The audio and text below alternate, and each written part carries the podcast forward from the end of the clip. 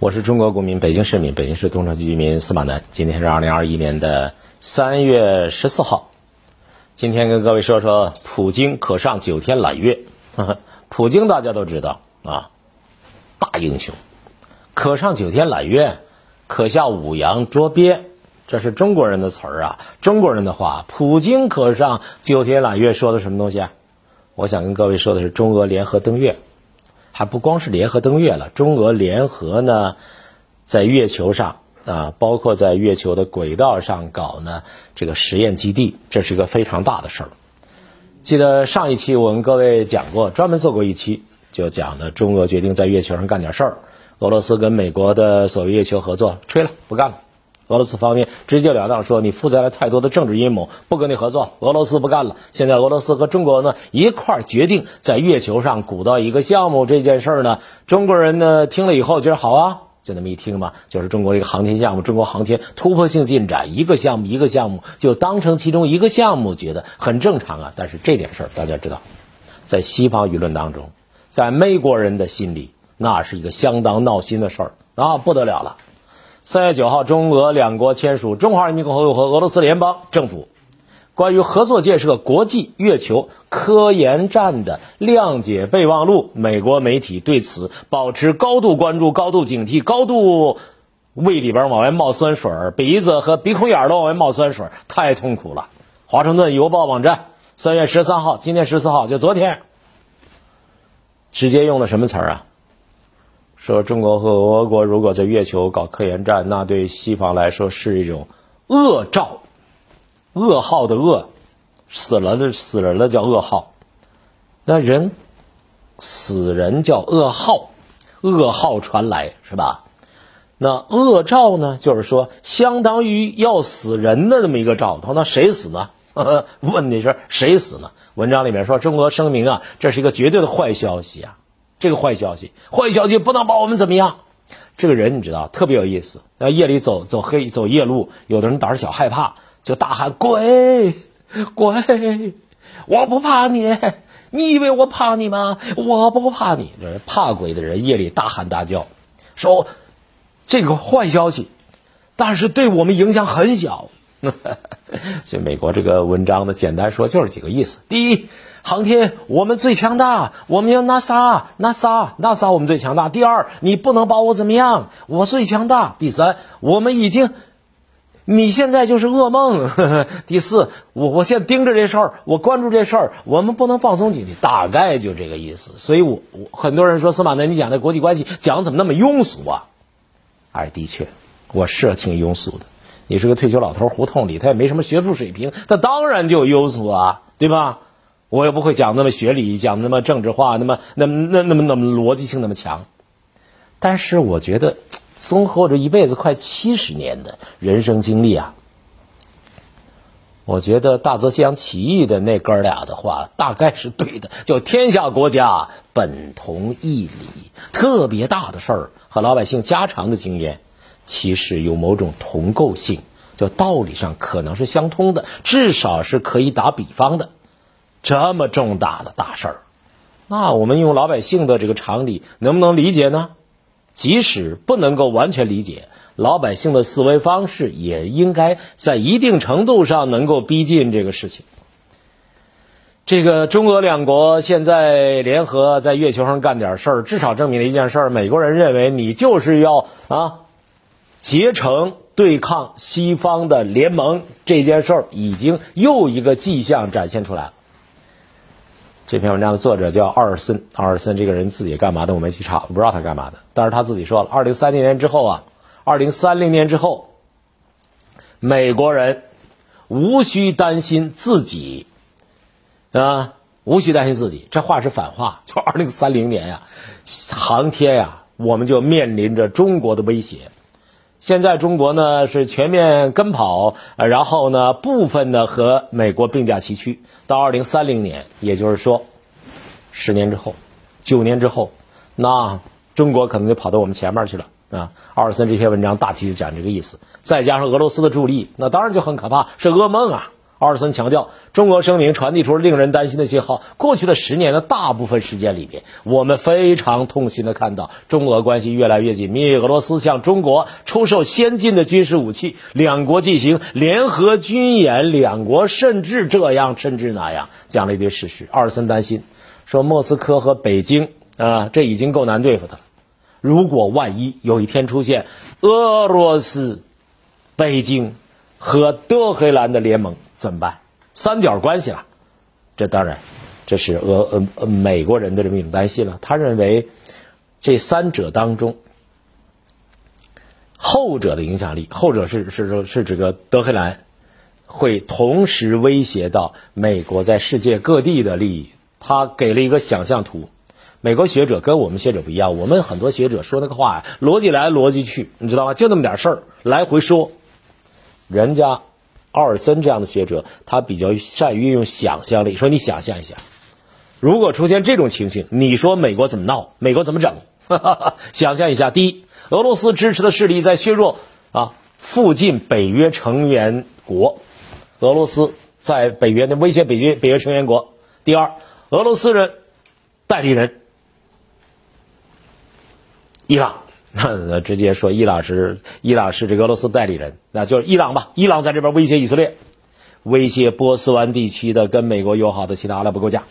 第三，中国大陆在那边威胁台湾，威胁南海及其周边的相关国家。如果这种局面形成的话，对美国来说，那美国面临的是个什么问题啊？是极其困难的时刻。因为美国过去曾经讲啊，我们呢必须打造一种能够同时应对三场至四场啊这种危机的能力，甚至还一度提出过同时打赢两场战争，那是美国全盛时期呀。美国现在捉襟见肘啊，美国现在的情况是不发票子，美联储不印票子，日常的日子都很困难。在这个时候，如果同时这三角啊，他们同时联动，一场危机。一个对手你都很困难，现在同时出现三个对手，你让我们美国怎么办呢？这奥尔森文章他提出了一个观点。奥尔森认为这是拜登啊现在必须要应对的严重的挑战。他建议美国总统啊，建议美国总统无非是几条路嘛，一条路，嗯，你能不能把考虑把我奥尔森的文章里面所谈到的这三国的联盟，就干脆就把它当成一个事实，当成个既定的事实来对待。把盟友拉起来一块对付。第二个办法，要不然就采取基辛格的战术，再玩一次大国演义、三国演义。美国把俄罗斯拉过来，分裂俄罗斯和中国的联盟。他同时谈到了把俄罗斯拉过来不容易啊，你得给俄罗斯一些俄罗斯看重的东西。那我加一句，对拜登先生来说，对这届拜登政府来说。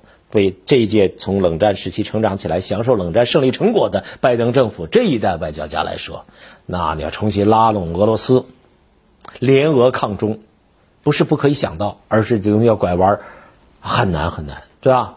还有一条路啊，就是所谓的警告信号，嗯，用美国实力不符的言辞掩盖啊挑战的严重性。这句话什么意思？这句话就是说，你要这些事你都做不到的话，那你现在就这样，现在就这样，你就喊喊口号，然后呢，你你美国实力已经不能够解决这个问题了，你空喊口号，那不就完了吗？对吧？要我看呢，美国这个政治啊，走马灯一样换总统啊，一个总统一个令啊，对稳定的俄罗斯来说，对稳定的中国来说，他们确实感到力不从心。如果你想着平等待人的话，俄罗斯、中国，我们都是可以结盟的。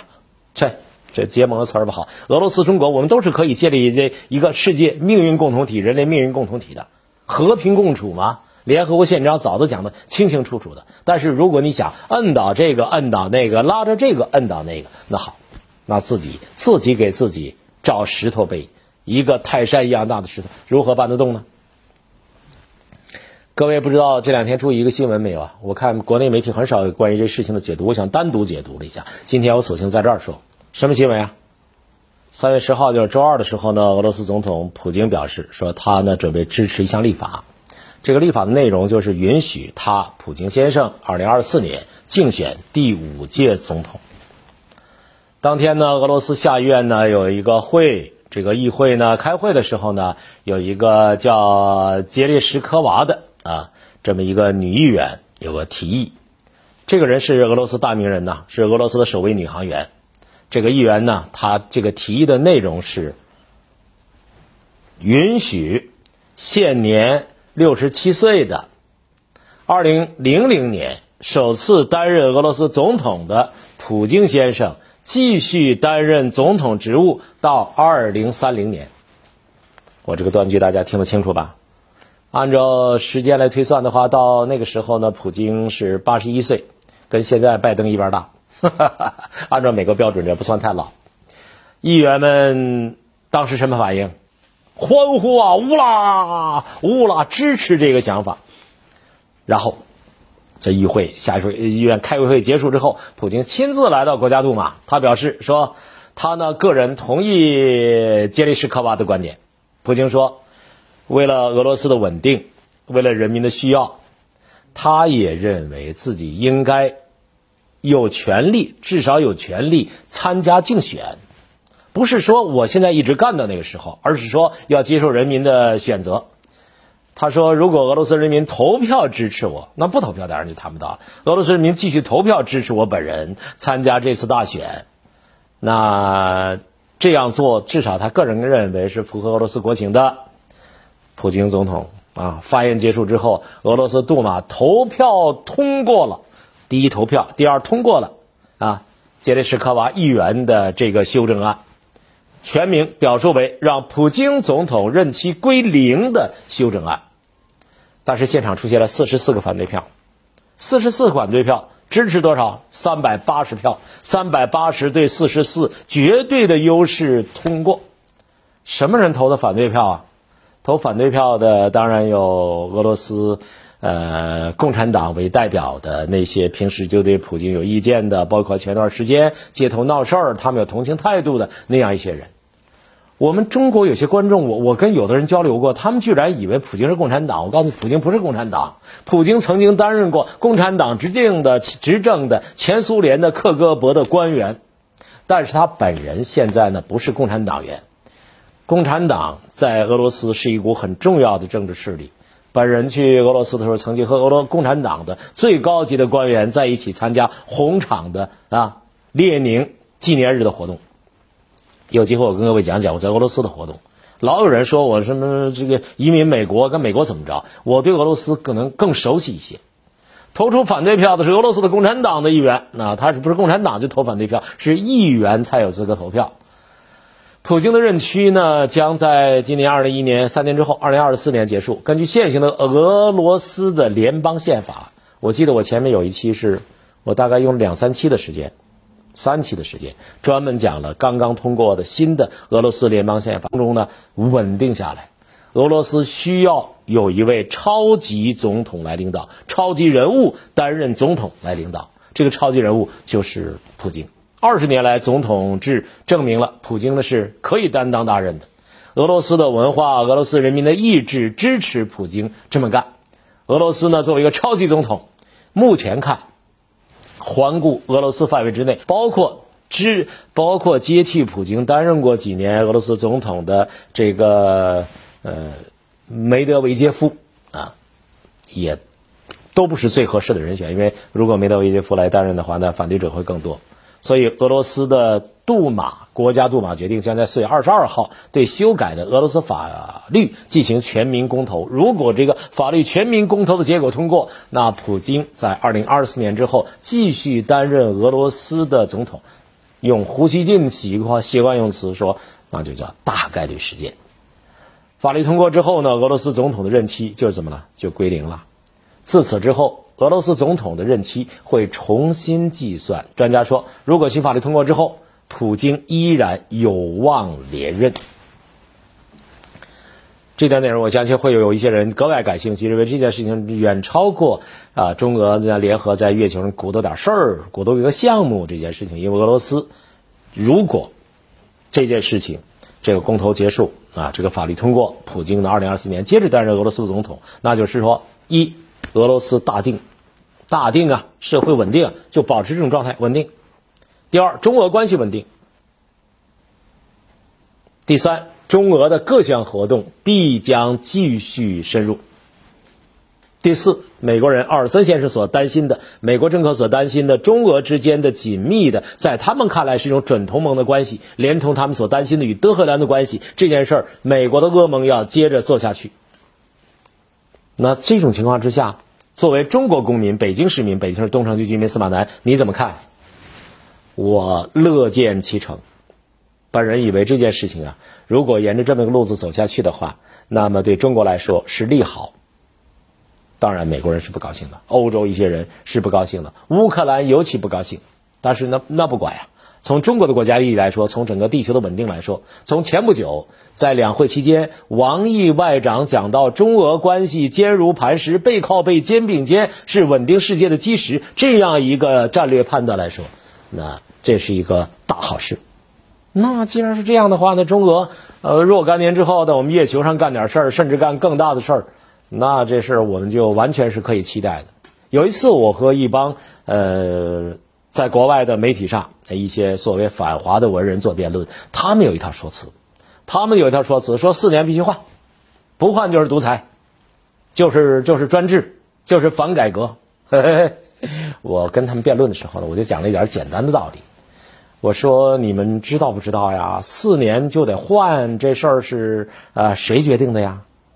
换是可以的呀，换的结果不排除这个本人再干四年，对不对？他们说那不行，最多就干八年。要再往下干的话，我告诉你，这就是这个你反民主了，这是倒退了。我说我请问，美国总统罗斯福先生是是不是死在任上的呀？啊，是到了四年就画句号了吗？是 over 了没有吧？对不对？是死在任上的。美国既然过去你们的政治标准。都不是到了四年就 over，那凭什么你们要把你们后来改的这么一个时间的节点作为一个普世的标准，格式化全天下呢？美国政治制度来源于英国，英国到现在上面一个老太太永远不下去。我说的时候他们也笑，对不对？德国，德国默克尔大妈干了几届了？按你们的标准，默克尔大妈根本就没有没有合法性，对不对？当时辩论的时候，这个这个安倍还在台上，我就问他们，我说安倍如果这次拜相成功的话，安倍将成为日本历史上拜相时间最长的首相，请问，跟你们美国一样吗？日本上面也有一个天皇永远不下去啊，对不对？人家神道教天皇永远不下去，跟你们美国也不一样的。那既然是你的最重要的盟友都跟你们美国不一样，你凭什么要把你的标准强加给其他国家呢？你们这种教师爷的口气从哪来呀？你这种居高临下的这种这种心理优势从哪来呀？你凭什么来决定？那其他国家？其他国家如果是国家最高权力机关通过的事情，在这个国家范围之内，既具有最高法律效力，就是这个国家的主权所决定的事情，你们说不合法、不合理，应当改变，你们的根据是什么？你倒讲一讲你的政治根据，对吧？你讲讲你的政治学依据，讲讲你的人权理念，讲讲你的合法性基础，那当然。我跟这些辩论的时候，我有一个优势，就是说，如果快嘴说起来的话，我的声音有点尖呢。他们说我是老太监的声音，老太监的声音飘在上面，同时说话只听见老太监司马南的声音。嗯，那好，那次辩论呢，他们就觉得非常不好玩啊，说司马南这个家伙是一个是个搅水搅搅浑水的家伙。他来了之后，他他讲，其实我是很吃亏的。他们有个规则说。主持人抛出一个问题，先扔给司马南，司马南说了三分钟，然后呢，他们四个嘉宾每个人说三分钟，三四就十二分钟，然后呢，再抛出一个问题，等于说把司马南作为一个批判的对象，在这个主持人也是他们的人嘛，但是有理不但不在声高，有理也不在话多。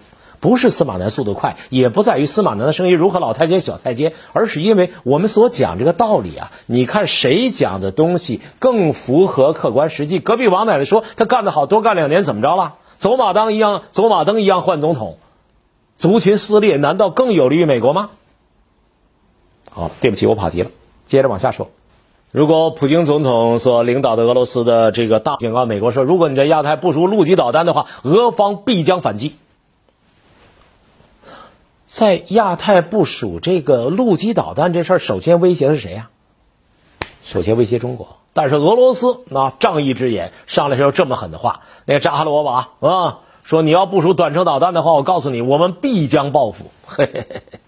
俄罗斯为什么这么强硬啊？我告诉你，俄罗斯就这么强硬。大家发现没有？最近这这个乌克兰那地方又打起来了。